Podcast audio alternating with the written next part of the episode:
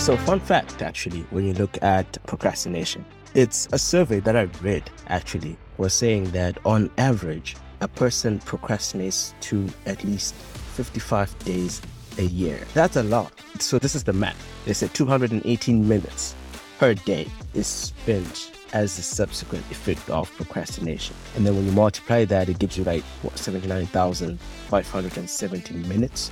That gives you 55.3 days that we spend.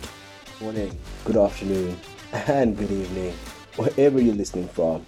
Welcome to the Obsessive Spriggan, and I am your host, Bruce, aka Coach Sibs. And today we're talking procrastination.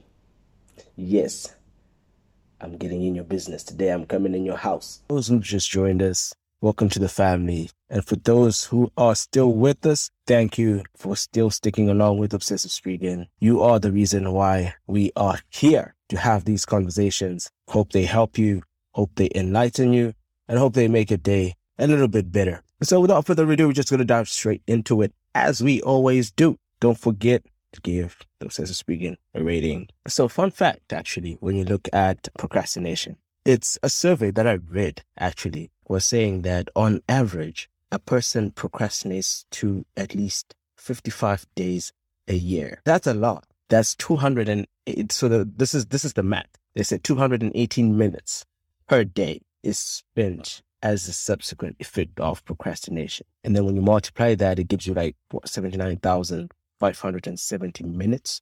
That gives you 55.3 days that we spend procrastinating. But before we even talk about how do we stop this how do we get out of that rut when you're procrastinating, we first have to understand what it is. So the thing we need to know is I have to understand what is procrastination, the types of procrastination, and the types of procrastinators.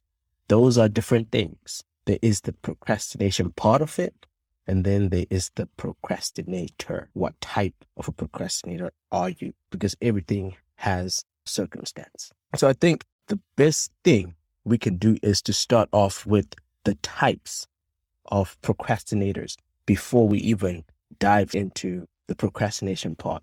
Mind you, this is going to be a two part episode where the second part is we now look at how do we get out of that rut? How do we come up with a plan to move out of that zone of procrastinating, especially when you have vital things that you need to do.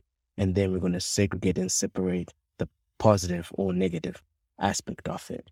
But today, we just want to get acquainted and really know what that means because a lot of people think it means lazy. Not so much. Okay.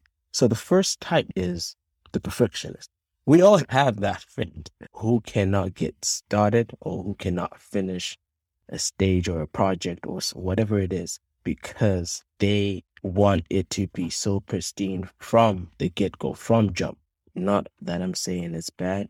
It's not. It's really good, but you have to be strategic about it. So these are the people who pay particular attention to the minor details and they stress over those details because they need to get them. Second type of procrastinator is we have what is called the dreamer. The dreamer is someone who enjoys making a plan more than taking action. They're the dogs that are all bark and no bite. They're very creative individuals. You have to give them that, but it's hard for them to actually finish a task. Then third type of procrastinator is the avoider. So this is a person who's very worried to take up a task. They think they can't manage it they get scared, then they literally sabotage themselves before it's like self sabotage before they even start the task or before they the task even proves to be more than they can chew. So they'll rather put off the work than be judged by others based on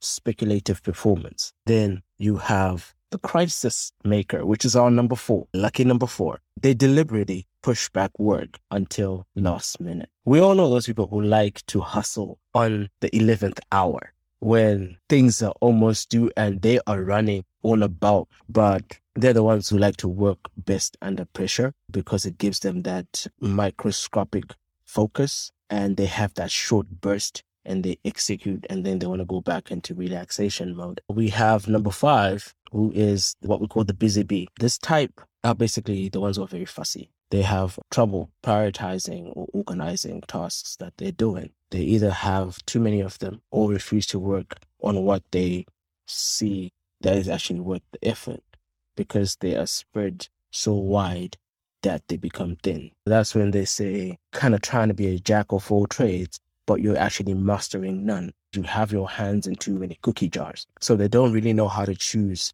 a task that's best suited for them. So other than making that decision, they would rather postpone it. So these are the five types of procrastinators. And we're going to get into types of procrastination. Remember, I talked about procrastinators. Now we're talking about procrastination itself. It comes in different types. For one, you can say part of it is mild, average, and severe procrastination. When you look at these three subsets, it's basically focuses on how often or how many times a person pushes back things or how long you put off something that you're supposed to do. When you look at that, the mild put off stuff, yes, but not so much. And then you have the average, they're a little bit more than the mild. They have a lot of stuff that they push back and it kind of affects their work, but not to detrimental effect. So it's one of those they, they get too close to the deadlines. And then we have severe, it's that type of procrastination where you want to do it last minute and you have so much pressure because you push it back when you still have the time or the chance to do it without any pressure. Those are the first three subsets. And then the other two subsets we have is what we call acute and chronic procrastination. Acute is defined as short periods of procrastination, and then chronic is basically long periods of procrastination. So you push back stuff for very long, especially when it comes to projects. When it's acute, you put stuff on the side. Maybe you're just trying to put things together or you're trying to gather your thoughts, then execute all your ducks in a row. And then the other two, I would like to think are most interesting parts of procrastination. So it's the anxious and hedonistic procrastination. Anxious basically is when you put stuff back because you're very anxious about starting it. You're anxious about how it'll work out. So basically you overthink it. So you see the type of procrastinator that you can associate this type of procrastination is the the overthinker because you're filled with so much anxiety to do something. It, you kind of push it back before you want to take it off.